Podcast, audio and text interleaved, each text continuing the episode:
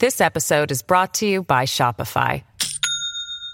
Do you have a point of sale system you can trust, or is it a real POS? You need Shopify for retail. From accepting payments to managing inventory, Shopify POS has everything you need to sell in person. Go to shopify.com slash system, all lowercase, to take your retail business to the next level today. That's shopify.com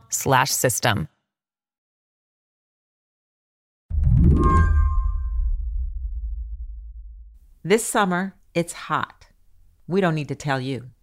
America's been suffering a catastrophic heat wave for more than a month. No part of the country has been immune. That means people are scrambling to cope. Recently, the president even issued the country's first ever heat wave hazard alert for workers. But there's one obvious, no brainer option for staying cool. And across the country, it's failing. There should be no excuses to have any pools in Baltimore closed. Warm summer days ahead. Many city residents want to cool off in one of the city pools across Jacksonville. The pools opened earlier this month, but when we checked them today, our crews found pools shuttered and even one with green water. It's a pool that has needed renovations since 20, 30 years ago. However, uh, due to heavy rains, more than half of Boston city pools closed this summer. Same thing happened in Jacksonville. And in Atlanta, all the outdoor public pools closed for the rest of the summer before July even ended.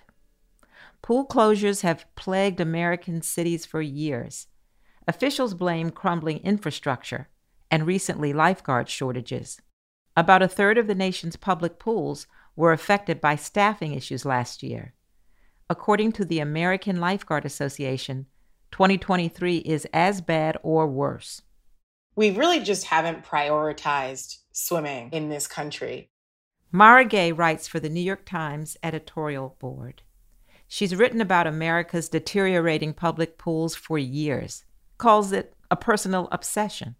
It is a public health crisis. There are 4,000 Americans who die of drowning every year. It's the leading cause of death for children one to four, and one of the leading causes of death for children overall. And yet we think of swimming in the United States like a luxury. That's how it's treated rather than a human right, which I believe it to be. There are more than 10 million private pools in America, but Mara says there are just 300,000 public ones. And that's not just an inconvenience, it's a public health disaster. It's not only heartbreaking, it makes me angry because since Americans don't have a safe place to swim or learn how to swim, they're drowning instead. When I go out in Brooklyn and I see kids playing in the sprinkler of a public housing project when they could be swimming in a pool, it makes me very angry and very sad. I don't think we should have something so basic and elemental and just human as swimming be off limits to anyone. Today on the show, America is hotter than ever. So, where are the pools? I'm Mary C. Curtis, in for Mary Harris. You're listening to What Next? Stick around.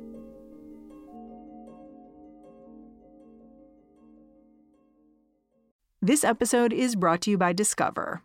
When it comes to your finances, Discover wants you to know they are the credit card that is always there for you. With 24 7 US based live customer service, everyone has the option to talk to a real person anytime, day or night. Yep, that means no more waiting for quote normal business hours just to get a hold of someone. We are talking real service from real people whenever you need it. Get the customer service you deserve with Discover. Limitations apply. See terms at discover.com/slash credit card. This episode is brought to you by Shopify. Do you have a point of sale system you can trust, or is it a real POS? You need Shopify for retail. From accepting payments to managing inventory, Shopify POS has everything you need to sell in person. Go to shopify.com slash system, all lowercase, to take your retail business to the next level today. That's shopify.com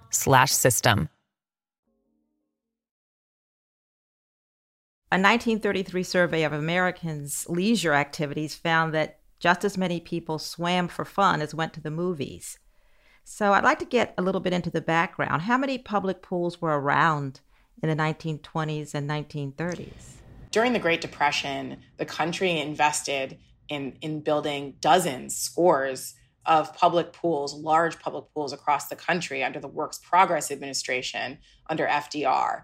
And so you had pools like the Astoria Pool in New York, you had the Audubon Pool in New Orleans that um, came a little before that time. And these were meant to be enjoyed. And they were large public pools. And so that was kind of an exciting era. But of course, what we also know, we have to remember, is that these pools were segregated, many of them, most of them, by race. And so Black Americans um, found themselves shut out of many, many pools across the country that were meant for the public. That all changed after World War II and after Brown v. Board of Education. Mandated integration led to a mass exodus of white Americans from cities to the suburbs. And after that, the number of private swim clubs exploded, and public pools languished. Some were simply neglected, others were padlocked or filled in with concrete. You know, you had this kind of slow movement away from public pools as an essential piece of infrastructure. And instead, you had wealthier Americans, white Americans, who were building private pools in their backyards, who were uh, joining country clubs, um, or you know, even creating just homeowner associations with pools and kind of withdrawing into that private space. And so you have now a, a situation where generations of some American families have been swimming, and generations of others have been unable to learn afraid of the water, timid around the water. It's really endemic and it just it's so solvable. And that's what really gets me going. Let's talk about what really happened to public pools. What do they look like? Because a lot of people when they talk about them, it's really not with affection. One of the secrets in America is that wealthier communities actually never stopped investing in their public pools. So, whereas many of us who live in big cities like New York, you think of our public pools, and of course, they're a, critical amenity and resource. At the same time, they're surrounded by concrete. They are filled with rules like the you know the kind of color shirt you can wear you have to shower first you have to bring a lock the lines are often really long um, the hours are sometimes erratic and it's not really uh, designed necessarily to make you feel uh, like this is somewhere that you want to be. And that is, I think, really a miscarriage of justice to the public because there are wealthier communities across the United States, including in the New York suburbs, and certainly not limited to that, whose public pools are the crown jewel of their towns. I mean, we know the, the town of Scarsdale, which is a, a, a, community in Westchester, a wealthy community in Westchester, has a beautiful town pool surrounded by uh, beautiful, perfectly mowed uh, lawns. We know that public pools are a uh, value add. We know so because these wealthy communities never stopped investing in them. And that, for me, really tells you everything you need to know. Why are public pools then, and parks for that matter, not a priority for so many city governments? It's a great question. Every city budget, I've covered many city budgets. It's really frustrating because you have to make, you have to prioritize. You know, America, as Americans feel the heat from climate change during the summer, my hope is that they will be clamoring for uh, more pools. But it's hard because you're competing with um, police departments, right? For budgets. You're competing with all kinds of other needs. And it's not to say that any of those aren't important. Of course, many of them are. It's just to say that this is not something that is a luxury. This is actually just essential. You argue that the lack of public pools in America isn't just annoying or an inconvenience, particularly in the heat, but it's dangerous. Why is that? Well, one reason is that when Americans don't have a public pool that is enjoyable to visit um, and easily accessible, they are unlikely to learn how to swim. Um, a majority of Americans, according to a Red, so- Red Cross survey, cannot swim um, or swim well. So the other reason is that when Americans don't have a safe place to swim, some of them will seek somewhere else to swim instead. And so that can look very dangerous. Uh, at least four teenagers have drowned, for example, in the Bronx River here in New York City um, in the past decade or so. There are eight working public pools in the Bronx for a population of 1.4 million people. So that's a really painful example of what can happen when you don't invest in these pools. Do we know how common it is for Americans to die of drowning? So, drowning is the number one cause of death for Americans one to four years old. It is the number two cause of death for the next age group, and it is one of the leading causes of death for all Americans under the age of 24. So, this is a public health crisis. Uh, 4,000 Americans drown every year. That's an average of 11 people a day that we're losing to drowning. And then you have about double that um, uh, in near fatal drownings, which can be very serious medical events in, and sometimes life altering ones. Well, it's interesting because you've talked about these cases, and so often these deaths are treated as well, that's very sad. It's an accident, it's a personal tragedy for the family. But there is something much broader and systemic to this problem. Yeah, thank you for bringing that up. Um, you know, I think when you do spend months talking to people who, of all backgrounds, have lost children to drowning, you learn a lot of things. Um, and it's not only about personal tragedy.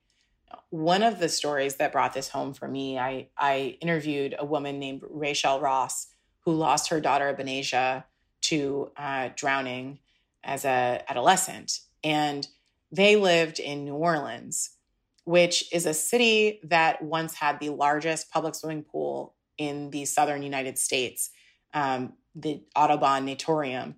But that pool closed in the 60s rather than open up to Black swimmers. And then it reopened um, years later uh, under a much smaller footprint. So the pool is is not what it was. And you know, Miss Ross talked a lot to me about her children and her daughter Benasia especially loving the water, always wanting to go swimming. And you know, Miss Ross was a single mom; she didn't have a ton of money um, or time to take her kids to the pool, and she herself didn't know how to swim. But anything she could do to get her kids, you know, near the water, she would. And you know, there weren't a lot of easily accessible public pools for them to get to. So one day, you know, when they were invited to a barbecue, a friend of a friend's house, they just left at the chance to go swim. Um, these folks had a pool, and the pool uh, doesn't sound like was very well maintained. And so, actually, when Benasia drowned, her body was in the water um, for several minutes, floating just beneath the surface uh, before anyone noticed her because the water was that dirty, according to her mother.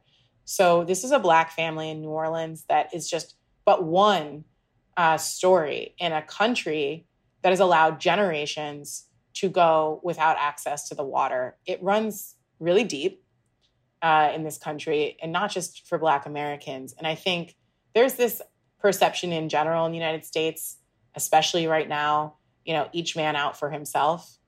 And I, I really do believe that we're all poor when we think about uh, life that way and public goods that way. And I think this is a really brutal example of that. I know that you've said that every group is affected, but I'm really glad you brought up the case of, of Ms. Ross.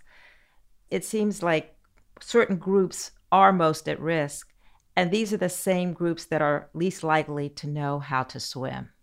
So we do see these patterns. Why is that? Oh, it really goes deep, as you know. Um, really, all the way back to slavery when Black Americans were uh, not only not allowed to read, which is, I think, more widely known, but oftentimes dissuaded from learning how to swim because that would have made it easier for them to escape enslavement. And um, also, dogs could not track your scent through water And so that's how deep this history runs. You know, I also just want to say, let me put it this way. When you think about the cost of racism, of anti Black racism in the United States, it not only affects Black Americans, which should be reason enough for us to address this, it affects everyone. So, this really is a national problem. It's a national crisis.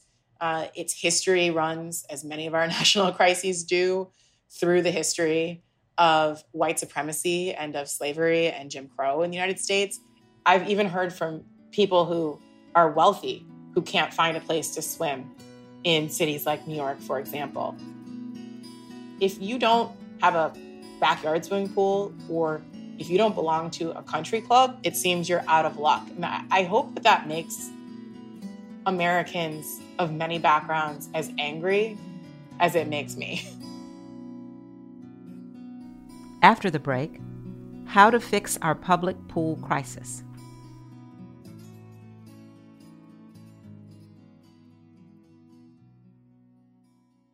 This episode is brought to you by Progressive Insurance. Hey, listeners, whether you love true crime or comedies, celebrity interviews, news, or even motivational speakers, you call the shots on what's in your podcast queue, right? And guess what? Now you can call the shots on your auto insurance too. Enter the Name Your Price tool from Progressive. The Name Your Price tool puts you in charge of your auto insurance by working just the way it sounds. You tell Progressive how much you want to pay for car insurance. Then they'll show you a variety of coverages that fit within your budget giving you options. Now, that's something you'll want to press play on. It's easy to start a quote, and you'll be able to choose the best option for you fast. It's just one of the many ways you can save with Progressive Insurance. Quote today at progressive.com to try the Name Your Price tool for yourself and join over 28 million drivers who trust Progressive. Progressive Casualty Insurance Company and Affiliates. Price and coverage match limited by state law. Well, this summer we did have a coalition of researchers publish the first ever U.S. Water Safety Action Plan that aims to reduce drownings over the next 10 years. What kinds of recommendations are in there? Yeah, so this is great because the United States is actually one of the only countries, uh, one of the only Western countries that doesn't have a water safety plan, uh, which is a real issue. And so those experts have called for the government, the, the White House and Congress to uh, develop a national surveillance plan, a data surveillance plan um, for drowning as a public health crisis, which is really key because we need much more information about how and why and where these drownings are happening in order to prevent them. Um, but they've also called for public awareness campaigns around water safety in general. And that can be anything from wearing a uh, life vest while boating in open water to knowing if your child is at increased risk or if you're you're at increased risk as an adult. Uh, children with autism are at increased risk, for example. Uh, 80% of children who drown are boys. So we know that boys are at increased risk. So I think there's a lot in that plan that can hopefully be uh, taken and, and uh, run away with with uh, the federal government. This plan was developed by nonprofits and experts and not the federal government. You said maybe the federal government could take some tips. Right. So, one of the key recommendations in the water safety plan is an ask for the federal government to designate a federal agency, a single federal agency to oversee uh, drowning prevention in the United States. This should be, in my opinion, the work of government. You know, I don't want to denigrate the dozens of exceptional nonprofits across the country doing the work that the government so far has failed to do. But they cannot possibly reach every American. Even organizations that are well known, like the Red Cross or the YMCA, cannot possibly teach every American how to swim, let alone do they have the pools to do so or the funding to do so. So, this is really something that uh, the government, I believe, needs to address and needs to take ownership of. But when we're talking about solutions, it seems that there two branches of solutions here the infrastructure piece and then the education piece. So let's start with the infrastructure. What do you think it would take to build more public pools and to do something about the ones that already exist? So, the federal government is the entity that has the kind of funding that would be necessary to build a critical mass, which is what we really need, of public pools across the United States. But I also would hope that um, you know we're starting a conversation here. There are communities across the country, uh, city, county officials who may say, "Hey, I may not have the budget to build a public pool right now, but we could renovate ours. We could reopen the one in the in the school that we have downtown, or hey, maybe we can keep it open a little bit longer. Maybe we can pay the lifeguards a little more." Or if you are a town that sits on a river or a lake, maybe we can put up some signage across across that body of water to tell people where it's safer to swim or how deep the water is. Is it deep enough to dive? What's the current like? These are just very practical changes. I think that um, could make an enormous difference. What about the education piece? I know roughly half of all Americans either can't swim or can't swim very well. So, what are some common misconceptions around swimming, and how do we ensure that more Americans learn to swim correctly? It's a great question. You know, part of learning how to swim is learning how to uh, decide when and where it's safe to swim and when it where and when and where it may not be safe to swim. So, for example, uh, being able to uh, say to yourself, well, you know what, the ocean's a little too rough for me today. Uh, what do you do if there's an undertow? Um, how do you deal with a riptide? These are just some basic and very practical uh, things and steps that can be taken. But I think overall, the approach has to change. You know, in the United States at this point, very few people, I believe, would allow uh, their children uh, or even themselves would want to go to a restaurant where you could smoke cigarettes all day. Very few people would put their infant in a car without a car seat. And yet, in the United States, a majority of Americans don't have the swimming skills needed to swim safely. And really, we're on our own.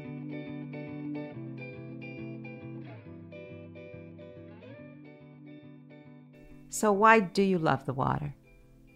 I think there's something about floating in a pool or in the ocean in particular for me that makes me feel like a child again, free, uh, free to play, to be buoyant, to uh, be silly, and to feel kind of strong in my body, but also kind of at one with nature. I am a Black American, and my father and his five siblings grew up you know, in part in South Carolina, actually, during Jim Crow. And I think in our family, swimming was really prized as a symbol of just how joy can be like resistance. Just that special joy from reclaiming a human experience that had been denied to Black Americans for so long and passing that down to me as an inheritance. And the way I look at that inheritance, it's meant to be shared. It's meant to uh, be for all of us. It's not something special that I should get because I grew up upper middle class. That's not what I was taught. That's not what I believe. This is a human right. And even if you end up not loving it as much as I do, you still deserve the chance to give it a try. Thank you so much, Mara Gay, for joining us on What Next. Thank you for having me, Mary. It's been great. Mara Gay is a member of the New York Times editorial board. That's the show. If you're a fan of What Next, the best way to support our work is to join Slate Plus. Go to slate.com slash whatnextplus to sign up. What Next is produced by Elena Schwartz, Rob Gunther, Anna Phillips, Paige Osborne, and Madeline Ducharme. We're led by Alicia Montgomery, with a little help from Susan Matthews. Ben Richmond is the Senior Director of Podcast Operations here at Slate. And I'm Mary C. Curtis, columnist at Roll Call and host of its Equal Time podcast. Find me on Twitter. I'm at mcurtisnc3. Thanks for listening. Talk to you soon.